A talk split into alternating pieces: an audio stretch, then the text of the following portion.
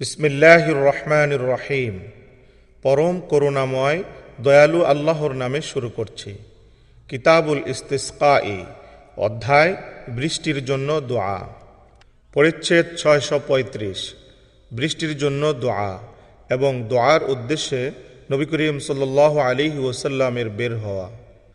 হাদিস নয়শো একান্ন, আব্বাদ ইবনে তামিম রহমতুল্লাহ আলাইহি তার চাচা আবদুল্লাহ ইবনে জাইদ রাদিয়াল্লাহু তাআলা আনহু থেকে বর্ণিত, তিনি বলেন নবী করিম সাল্লাল্লাহু আলাইহি ওয়াসাল্লাম বৃষ্টির জন্য দোয়া করতে বের হলেন এবং তার চাদর পাল্টালেন।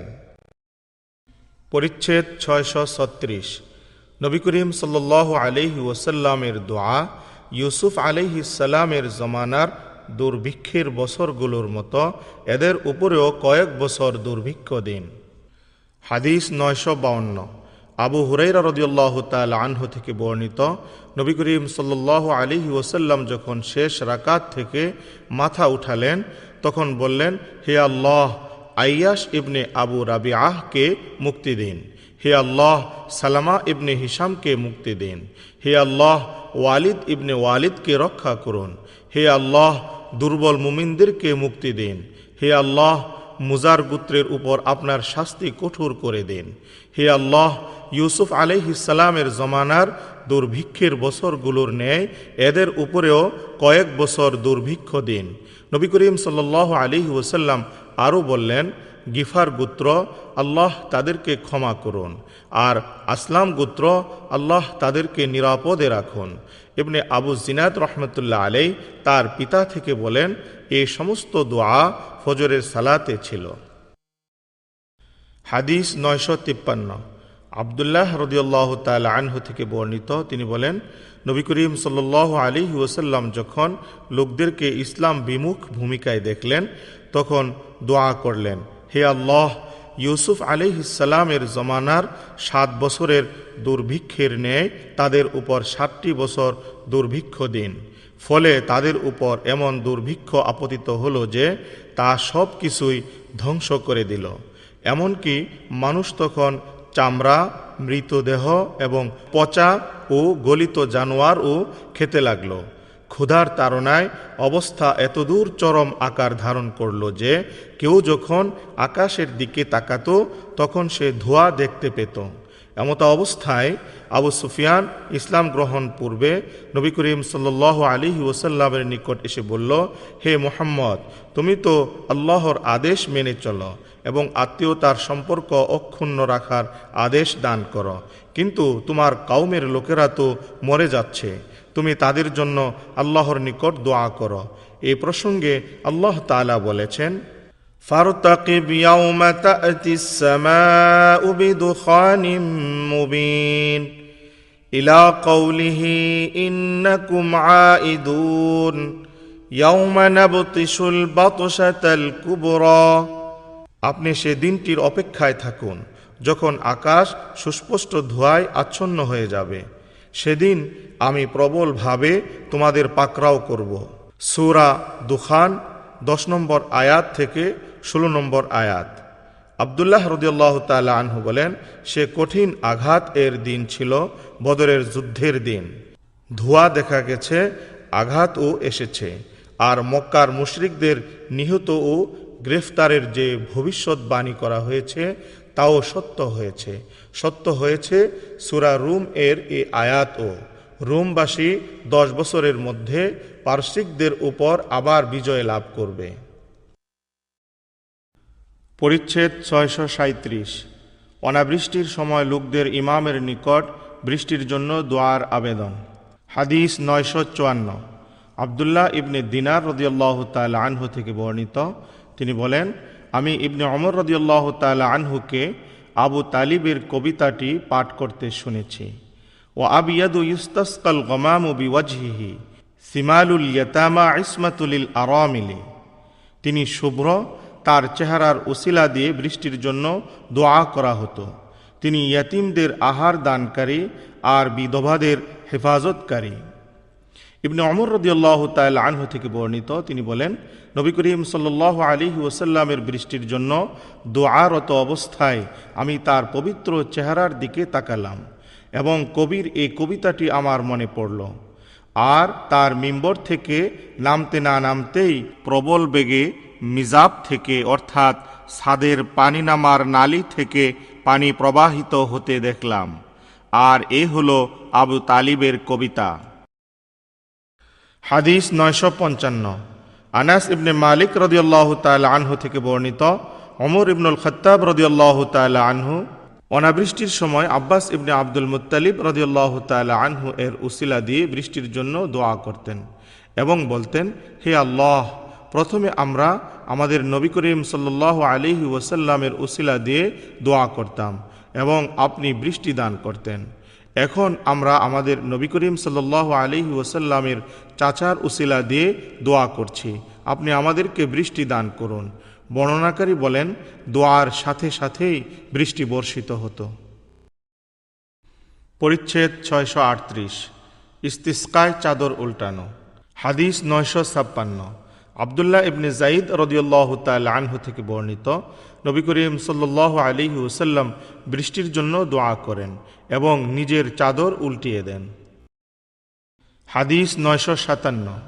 আবদুল্লাহ ইবনে যায়িদ রাদিয়াল্লাহু তাআলা আনহু থেকে বর্ণিত, নবী করিম সাল্লাল্লাহু আলাইহি ওয়াসাল্লাম ঈদগাহে গেলেন এবং বৃষ্টির জন্য দোয়া করলেন। তারপর কিবলামুখী হয়ে নিজের চাদরখানি উল্টিয়ে নিলেন এবং দুরাকাত সালাত আদায় করলেন। ইমাম বুখারী রহমতুল্লাহ আলী বলেন, ইবনে ওয়াইনা রহমতুল্লাহ আলী বলতেন, এই হাদিসের বর্ণনাকারী আবদুল্লাহ ইবনে যায়িদ রাদিয়াল্লাহু তাআলা আনহু হলেন আজানের ঘটনার সাথে সংশ্লিষ্ট সাহাবি, কিন্তু তা ঠিক নয়, কারণ ইনি হলেন সেই Abdullah ibn Zeid ibn Asim Mazini, যিনি আনসারের মাজিন গোত্রের লোক। পরিচ্ছেদ ছয়শো উনচল্লিশ, আল্লাহর মখলুকের মধ্য থেকে কেউ তার মর্যাদাপূর্ণ বিধানসমূহের সীমা লঙ্ঘন করলে মহিমময় প্রতিপালক কর্তৃক দুর্ভিক্ষ দিয়ে শাস্তি প্রদান। পরিচ্ছেদ ছয়শো চল্লিশ, জামে মসজিদে বৃষ্টির জন্য দোয়া। হাদিস নয়শো আটান্ন। আনাস ইবনে মালিক রাদিয়াল্লাহু তাআলা আনহু থেকে বর্ণিত, তিনি বলেন, এক ব্যক্তি জুমার দিন মিম্বরের সোজাসুজি দরজা দিয়ে মসজিদে প্রবেশ করল। রাসূলুল্লাহ সাল্লাল্লাহু আলাইহি ওয়াসাল্লাম তখন দাঁড়িয়ে খুতবা দিচ্ছিলেন। সে রাসূলুল্লাহ সাল্লাল্লাহু আলাইহি ওয়াসাল্লামের সম্মুখে দাঁড়িয়ে বলল, ইয়া রাসূলুল্লাহ, গবাদি পশু ধ্বংস হয়ে গেল এবং রাস্তাগুলোর চলাচল বন্ধ হয়ে গেল, সুতরাং আপনি আল্লাহর কাছে দোয়া করুন যেন তিনি আমাদের বৃষ্টি দেন। বর্ণনাকারী বলেন, রাসূলুল্লাহ সাল্লাল্লাহু আলাইহি ওয়াসাল্লাম তখন তার উভয় হাত তুলে দোয়া করলেন, হে আল্লাহ বৃষ্টি দিন, হে আল্লাহ বৃষ্টি দিন, হে আল্লাহ বৃষ্টি দিন। আনাস রাদিয়াল্লাহু তাআলা আনহু বলেন, আল্লাহর কসম, আমরা তখন আকাশে মেঘমালা, মেঘের চিহ্ন বা কিছুই দেখতে পাইনি, অথচ সালআ পর্বত ও আমাদের মধ্যে কোনো ঘর বাড়ি ছিল না। আনাস রাদিয়াল্লাহু তাআলা আনহু বলেন, হঠাৎ সালআ পর্বতের পিছন থেকে ঢালের মতো মেঘ বেরিয়ে এলো এবং তা মধ্য আকাশে পৌঁছে বিস্তৃত হয়ে পড়ল, তারপর বর্ষণ শুরু হলো। তিনি বলেন, আল্লাহর কসম, আমরা ছয় দিন পর্যন্ত সূর্য দেখতে পাইনি। তারপর এক ব্যক্তি পরবর্তী জুমার দিন সে দরজা দিয়ে মসজিদে প্রবেশ করল। রাসূলুল্লাহ সাল্লাল্লাহু আলাইহি ওয়াসাল্লাম তখন দাঁড়িয়ে খুতবা দিচ্ছিলেন। লোকটি দাঁড়িয়ে বলল, ইয়া রাসূলুল্লাহ, ধন সম্পদ ধ্বংস হয়ে গেল এবং রাস্তাঘাটও বিচ্ছিন্ন হয়ে গেল, কাজেই আপনি আল্লাহর নিকট বৃষ্টি বন্ধের জন্য দোয়া করুন। আনাস রাদিয়াল্লাহু তাআলা আনহু বলেন, রাসূলুল্লাহ সাল্লাল্লাহু আলাইহি ওয়াসাল্লাম তার উভয় হাত তুলে দোয়া করলেন, হে আল্লাহ, আমাদের আশেপাশে, আমাদের উপর নয়, টিলা, পাহাড়, উচ্চভূমি, মালভূমি, উপত্যকা এবং বনাঞ্চলে বর্ষণ করুন। আনাস রাদিয়াল্লাহু তাআলা আনহু বলেন, এতে বৃষ্টি বন্ধ হয়ে গেল এবং আমরা মসজিদ থেকে বেরিয়ে রুদে চলতে লাগলাম। শরীক রহমতুল্লাহ আলাই বর্ণনাকারী বলেন, আমি আনাস রাদিয়াল্লাহু তাআলা আনহুকে জিজ্ঞাসা করলাম, এই লোকটি কি আগের সেই লোক? তিনি বললেন, আমি জানি না। পরিচ্ছেদ ছয়শো একচল্লিশ, কিবলার দিকে মুখ না করে জুমার খুতবায় বৃষ্টির জন্য দোয়া করা। হাদিস নয়শো উনষাট। আনাস ইবনে মালিক রাদিয়াল্লাহু তাআলা আনহু থেকে বর্ণিত, এক ব্যক্তি জুমার দিন দারুল কাজা বিচার কাজ সমাধার স্থান এর দিকের দরজা দিয়ে মসজিদে প্রবেশ করল। এই সময় রসুল্লাহ সাল্লাহ আলাইহি ওয়াসাল্লাম দাঁড়িয়ে খুতবা দিচ্ছিলেন। লোকটি রসুল্লাহ সাল্লাহ আলাইহি ওয়াসাল্লামের দিকে মুখ করে দাঁড়িয়ে বলল, ইয়া রসুলাল্লাহ, ধন সম্পদ নষ্ট হয়ে গেল এবং রাস্তাঘাট বন্ধ হয়ে গেল। আপনি আল্লাহর নিকট দোয়া করুন যেন তিনি আমাদের বৃষ্টি দান করেন। তখন রসুল্লাহ সাল্লাহ আলাইহি ওয়াসাল্লাম দুহাত তুলে দোয়া করলেন, হে আল্লাহ আমাদের বৃষ্টি দান করুন, হে আল্লাহ আমাদের বৃষ্টি দান করুন, হে আল্লাহ আমাদের বৃষ্টি দান করুন। আনাস রাদিয়াল্লাহু তাআলা আনহু বলেন, আল্লাহর কসম, আমরা তখন আকাশের দিকে তাকিয়ে দেখলাম মেঘ নেই, মেঘের সামান্য টুকরাও নেই, অথচ সালা পর্বত ও আমাদের মধ্যে কোনো ঘর বাড়ি ছিল না। তিনি বলেন, হঠাৎ সালার উপাস থেকে ঢালের মতো মেঘ উঠে এলো এবং মধ্য আকাশে এসে ছড়িয়ে পড়ল। এরপর প্রচুর বর্ষণ হতে লাগল। আল্লাহর কসম, আমরা ছয় দিন সূর্য দেখতে পাইনি। এর পরের জুমায় সে দরজা দিয়ে এক ব্যক্তি প্রবেশ করল। রাসূলুল্লাহ সাল্লাল্লাহু আলাইহি ওয়াসাল্লাম তখন দাঁড়িয়ে খুতবা দিচ্ছিলেন। লোকটি তার সম্মুখে দাঁড়িয়ে বলল, ইয়া রাসূলুল্লাহ, ধন সম্পদ ধ্বংস হয়ে গেল এবং রাস্তাঘাট বিচ্ছিন্ন হয়ে গেল, কাজেই আপনি বৃষ্টি বন্ধের জন্য আল্লাহর নিকট দোয়া করুন।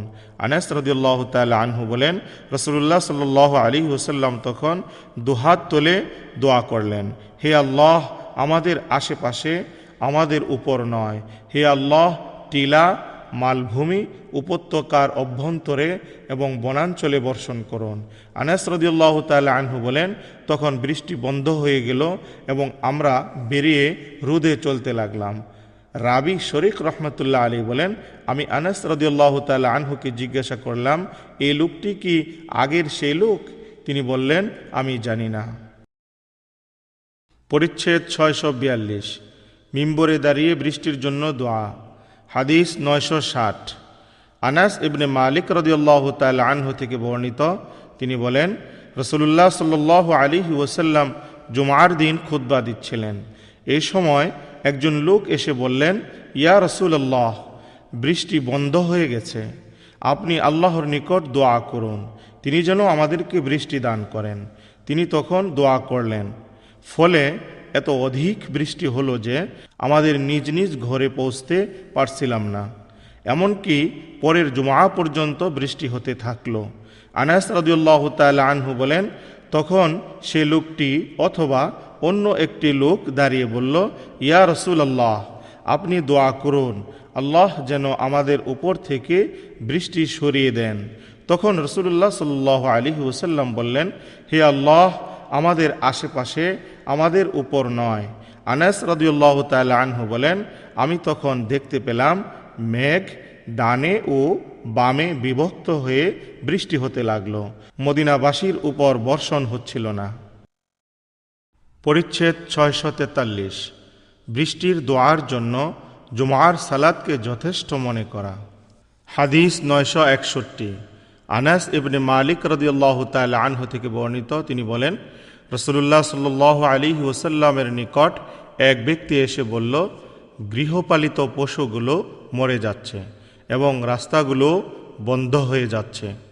তখন তিনি দোয়া করলেন, ফলে সে জুমআ থেকে পরবর্তী জুমআ পর্যন্ত আমাদের উপর বৃষ্টি বর্ষিত হতে থাকল। তারপর সে ব্যক্তি আবার এসে বলল, অতিবৃষ্টির কারণে ঘর বাড়ি ধ্বংস হয়ে যাচ্ছে, রাস্তা অচল হয়ে যাচ্ছে এবং পশুগুলো মরে যাচ্ছে। তখন রাসূলুল্লাহ সাল্লাল্লাহু আলাইহি ওয়াসাল্লাম দাঁড়িয়ে বললেন, হে আল্লাহ টিলা, মালভূমি, উপত্যকা এবং বনাঞ্চলে বর্ষণ করুন। তখন মদিনা থেকে মেঘ এমনভাবে কেটে গেল যেন কাপড় ফেরে ফাঁক হয়ে যায়। পরিচ্ছেদ ছয়শো চুয়াল্লিশ, অধিক বৃষ্টির কারণে রাস্তার যোগাযোগ বিচ্ছিন্ন হয়ে গেলে দোয়া করা। হাদিস নয়শো বাষট্টি, আনাস ইবনে মালিক রাদিয়াল্লাহু তাআলা আনহু থেকে বর্ণিত, তিনি বলেন, এক ব্যক্তি রাসূলুল্লাহ সাল্লাল্লাহু আলাইহি ওয়াসাল্লামের নিকট এসে বলল, ইয়া রাসূলুল্লাহ, পশুগুলো মারা যাচ্ছে এবং রাস্তাগুলো বন্ধ হয়ে যাচ্ছে, কাজেই আপনি আল্লাহর নিকট দোয়া করুন। তখন রসুল্লাহ সাল্লাল্লাহু আলাইহি ওয়াসাল্লাম দোয়া করলেন, ফলে সে জুমআ থেকে পরবর্তী জুমআ পর্যন্ত তাদের উপর বৃষ্টি বর্ষিত হতে থাকল। এরপর এক ব্যক্তি রসুল্লাহ সাল্লাল্লাহু আলাইহি ওয়াসাল্লামের কাছে এসে বলল, ইয়া রসুল্লাহ, ঘর বাড়ি ধসে পড়েছে, রাস্তাঘাট বিচ্ছিন্ন হয়ে যাচ্ছে এবং পশুগুলোও মরে যাচ্ছে। রসুল্লাহ সাল্লাল্লাহু আলাইহি ওয়াসাল্লাম তখন বললেন, হে আল্লাহ, পাহাড়ের চূড়ায়, টিলায়, উপত্যকায় এবং বনাঞ্চলে বৃষ্টি বর্ষণ করুন। তারপর মদিনার আকাশ থেকে মেঘ সরে গেল, যেমন কাপড় ফেরে ফাঁক হয়ে যায়। পরিচ্ছেদ ছয়শ পঁয়তাল্লিশ। বলা হয়েছে, জুমার দিন বৃষ্টির জন্য দোয়া করার সময় নবী করিম সাল্লাল্লাহু আলাইহি ওয়াসাল্লাম তার চাদর উল্টাননি। হাদিস নয়শ তেষট্টি। আনাস ইবনে মালিক রাদিয়াল্লাহু তাআলা আনহু থেকে বর্ণিত, এক ব্যক্তি নবী করিম সাল্লাল্লাহু আলাইহি ওয়াসাল্লামের কাছে সম্পদ বিনষ্ট হওয়ার এবং পরিবার পরিজনের দুঃখ কষ্টের অভিযোগ করে। তখন তিনি আল্লাহর নিকট বৃষ্টির জন্য দোয়া করলেন। বর্ণনাকারী এ কথা বলেননি, তিনি আল্লাহর রসুল সাল্লাল্লাহু আলাইহি ওয়াসাল্লাম তার চাদর উল্টিয়েছিলেন এবং এও বলেননি তিনি কিবলামুখী হয়েছিলেন। পরিচ্ছেদ ছয়শ ছিচল্লিশ। বৃষ্টির জন্য ইমামকে দোয়া করার অনুরোধ করা হলে তা প্রত্যাখ্যান না করা। হাদিস নয়শ চৌষট্টি। আনাস ইবনে মালিক রাদিয়াল্লাহু তাআলা আনহু থেকে বর্ণিত, তিনি বলেন, রাসূলুল্লাহ সাল্লাল্লাহু আলাইহি ওয়াসাল্লামের কাছে এক ব্যক্তি এসে বলল, ইয়া রাসূলুল্লাহ, পশুগুলো মরে যাচ্ছে এবং রাস্তাগুলো বন্ধ হয়ে যাচ্ছে, তাই আপনি আল্লাহর নিকট বৃষ্টির জন্য দোয়া করুন। তখন তিনি দোয়া করলেন, ফলে এক জুমআ থেকে অপর জুমআ পর্যন্ত আমাদের উপর বৃষ্টিপাত হতে থাকল। এরপর এক ব্যক্তি রাসূলুল্লাহ সাল্লাল্লাহু আলাইহি ওয়াসাল্লামের কাছে এসে বলল, ইয়া রাসূলুল্লাহ, ঘর বাড়ি বিনষ্ট হয়ে যাচ্ছে এবং রাস্তাঘাট বিচ্ছিন্ন হয়ে যাচ্ছে এবং পশুগুলোও মরে যাচ্ছে। রাসূলুল্লাহ সাল্লাল্লাহু আলাইহি ওয়াসাল্লাম তখন দোয়া করলেন, হে আল্লাহ, পাহাড়ের উপর, টিলার উপর, উপত্যকা এলাকায় এবং বনাঞ্চলে বর্ষণ করুন। ফলে মদিনা থেকে মেঘ এরূপভাবে কেটে গেল, যেমন কাপড় ফেরে ফাঁক হয়ে যায়।